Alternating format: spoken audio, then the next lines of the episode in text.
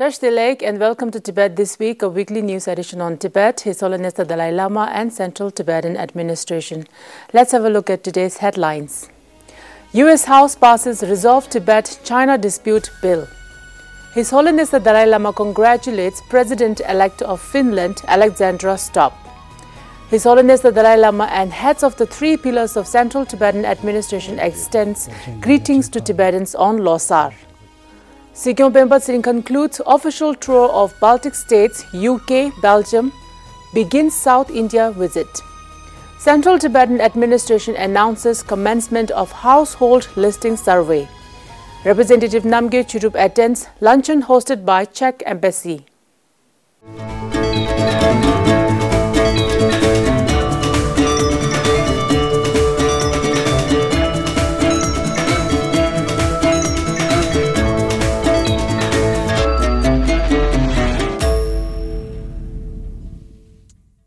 The US House has passed a bill that will strengthen US effort to push the Chinese government to resolve the long-standing Tibet-China dispute through dialogue with Tibetan leaders.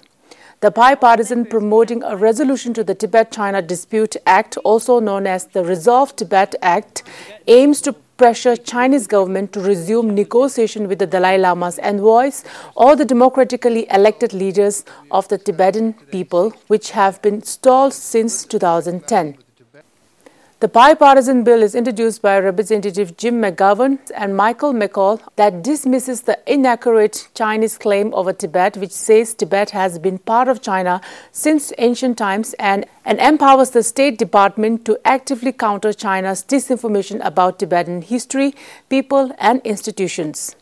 The bill won a majority vote from the House with 392 in support, 28 against, and 11 abstention. This bill ensures that Tibetans have a say in their own future.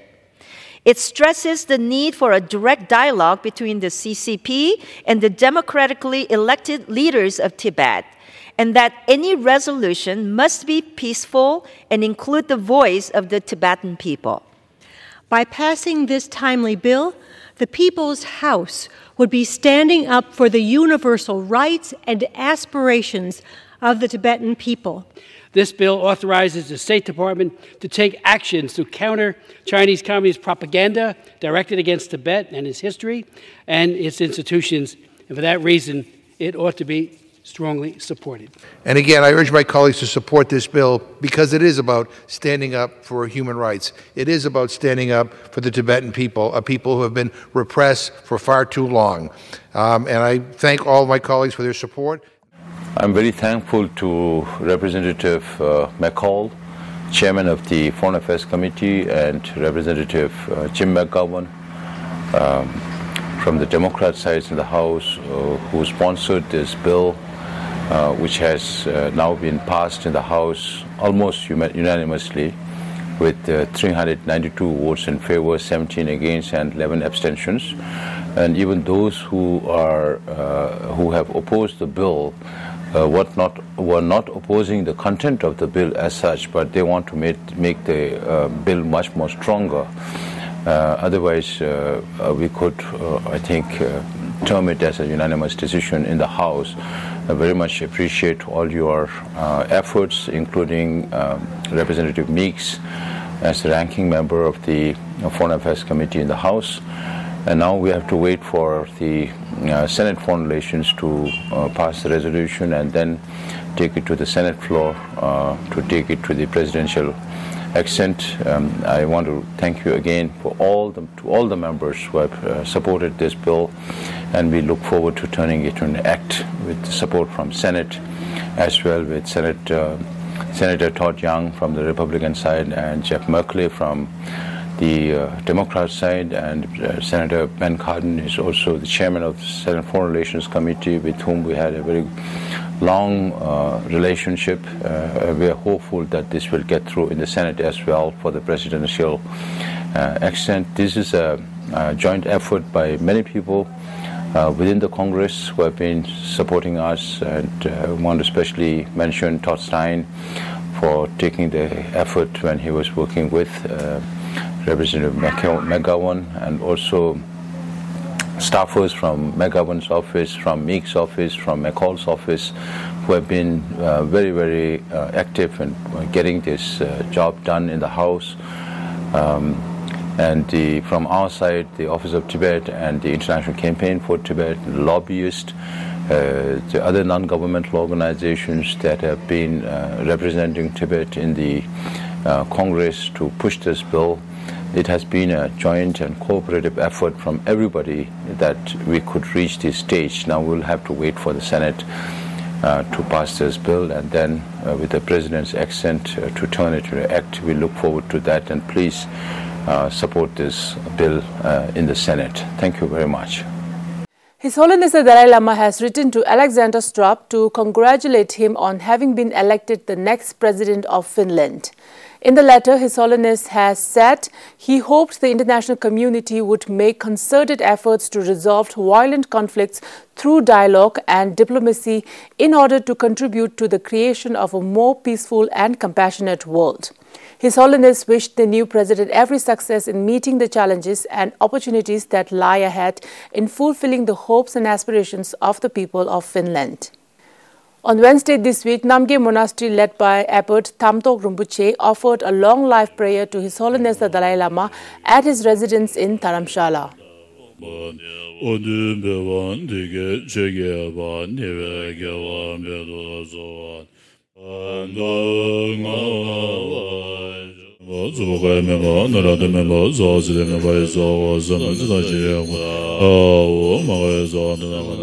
The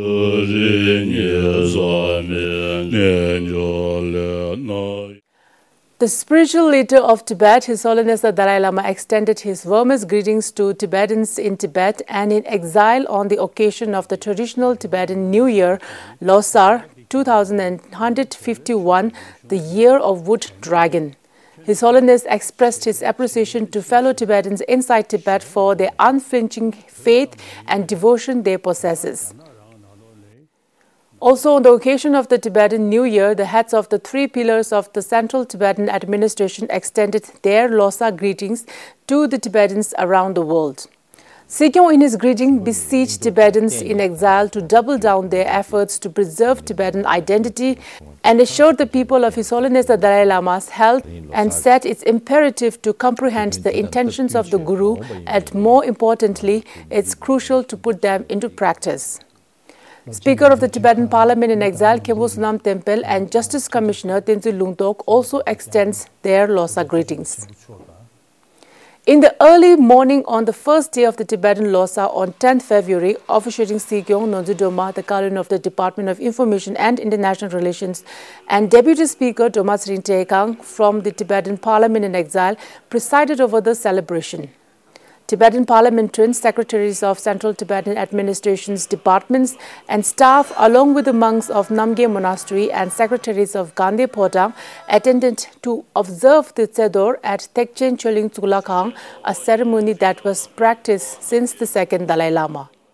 The ritual observance began with a prayer service followed by an offering of the mandala to His Holiness the Dalai Lama's throne from the officiating Sikyong and Deputy Speaker. On Tuesday this week, U.S. Special Coordinator for Tibet Issues Undersecretary Uzra Zeya and U.S. Secretary of State Antony J. Blinken made Losar greetings to Tibetans celebrating all across the world in their video message. In UK, for the first time, Tibetan Losar was celebrated, hosted by the All-Party Parliamentary Group for Tibet, with much fanfare, with nearly 80 guests consisting of parliamentarians, Tibetans, and Tibet supporters, including Chinese and Uyghurs friends. Good friends of Tibet, MP Tim Loughton, chair of the All-Party Parliamentary Group for Tibet, Lord Alton, MP Jim Shannon, MP Vera Hobhouse, and Ben Rogers, as well as representatives of various Tibet organizations, were present. On the eve of Losar, a group of Lithuanian Friends of Tibet gathered at the Tibet Square in Vilnius, an interesting hub of Tibet related activities in Lithuania to celebrate Tibetan New Year and showed solidarity with Tibetans with traditional Tibetan decorations along with artistic creation of ice sculpture. In Massachusetts, U.S., during the Losar celebration, Tibetan community honored former Congressman Barney Frank for his pivotal role in the resettlement of Tibetan refugees in the United States. The event marked the 32nd anniversary of a historic migration that began in 1992 following the passage of legislation that former Congressman Frank sponsored. This legislation enabled 1,000 Tibetan refugees from India and Nepal to find a new home in the United States.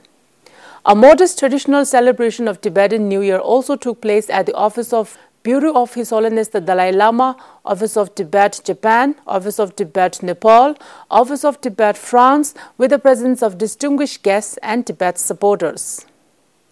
Sikyong Penpa Tsering of the Central Tibetan Administration completed the official tour of four Baltic cities and returned to the United Kingdom on 1st February for chain of engagements, meeting Tibetan supporters, Tibet-related advocacy organizations, council members of Tibetan community in Britain and the UK VTAC. Sikyong attended the Warwick Economic Summit at the University of Warwick as a guest on 3rd February where he delivered a keynote speech under the theme of Tibet Challenges of a Value-Based Freedom Movement to an audience of 400 plus in the auditorium. Sikyong highlighted the human values of peace, respect and compassion inherently upheld in the Tibetan approach to resisting the communist government of China's violations of international law and order. Sikyong's official trip to Finland, Estonia, Latvia, Lithuania and the United Kingdom was organized by Representative Sonam Frasi along with Secretary Loche Samden of the Office of Tibet, London. Sikyong Penpa Tsering arrived in Belgium on 4th February at the port city of Antwerp, where the majority of Tibetans live. Sikyong interacted with the Tibetan youth and he reminded the younger generation of their responsibility of taking the Tibetan freedom struggle forward. Following that, Sikyong addressed the Tibetans living in Belgium, where he spoke at length on the priorities of the Central Tibetan Administration, followed by a question and answer session. After his official visit to Belgium, Sikyong Penpa Tsering returned to India for his rest of the official engagements in Bangalore. Sikyong addressed students and faculty members of Mount Carmel College, St. Joseph University, and MS Ramaiah University of Applied Sciences Center for National Security Studies on the following days. Sikyong emphasized in his speech the global significance of the Tibetan Plateau as well as the historical and contemporary ties between India and Tibet. Sikyong shared his thoughts on China's current economic situation and underlined further the country's harsh policies towards the Tibetan people and his meddling in and misinterpretation of Tibetan affairs. During his Bangalore visit, the Tibetan political leader gave an interview to Bala Chauhan from the New Indian Express regarding the Tibetan freedom movement. Sikyong later called on the former Foreign Secretary of the Government of India, Srimati Nirupama Rao, at the latter's residence. They discussed the current situation of Tibet and international support for Tibet and further sought her continuous support for the cause of Tibet. Before concluding the official engagements in Bangalore, Sikyong Penpa Tsering met and interacted with the Bangalore-based Tibetan students at the Tibetan Youth Hostel. On Tuesday this week, following Bangalore, Sikyong visited Tibetan settlements in the South India where he officially inaugurated the Indo-Tibetan Friendship Society Hunsur chapter. Sikyong began his first day of the four-day official engagements in Kollegal Tibetan settlement. The Department of Religion and Culture, Department of Home, Department of Education and Department of Health jointly held a press conference on the Central Tibetan Administration's Household Listing Survey project earlier on 2nd February. Speaking to the media during the press conference, Secretary Pandey Thundup, on behalf of all four departments, introduced the objectives of this survey. He said due to the lack of proper household list of the Tibetan communities in India and Nepal, this forthcoming survey would provide the administration with an accurate statistics and help efficiently formulate future projects. The Secretary urged all the members of the Tibetan community across Tibetan settlements in India and Nepal to participate in this survey to cooperate with the endeavor that will allow the Central Tibetan administration to serve exiled Tibetans' welfare successfully. The Czech embassy in Washington, D.C. hosted a special lunch meeting at the residence of the Czech ambassador on the occasion of the official visit of Veronika Mitkova, the director of the Human Rights and Transition Policy Department of the Czech Ministry of Foreign Affairs on 6 February. Representative Namgyal Choedup and Stafford Suldum Gyaltsur from the Office of Tibet joined the lunch with human rights advocates from Cuba, Venezuela, Russia and Iran. The ambassador Stašek emphasized that the Czech government prioritized human rights and democracy as key components of its foreign policy. Director Mitkova recalled her memory of working with the President Václav Havel and her involvement in the field of human rights issue both in the government and civil society capacity. Representative Namgyal Choedup expressed deep appreciation to the Czech government and people for their unwavering support to Tibetan cause and the global and moral leadership in pushing back against the authoritarian regimes around the world and taking a principled foreign policy on human rights and democracy. That is all the news for this week's edition of Tibet This Week. Thank you for watching Tibet TV.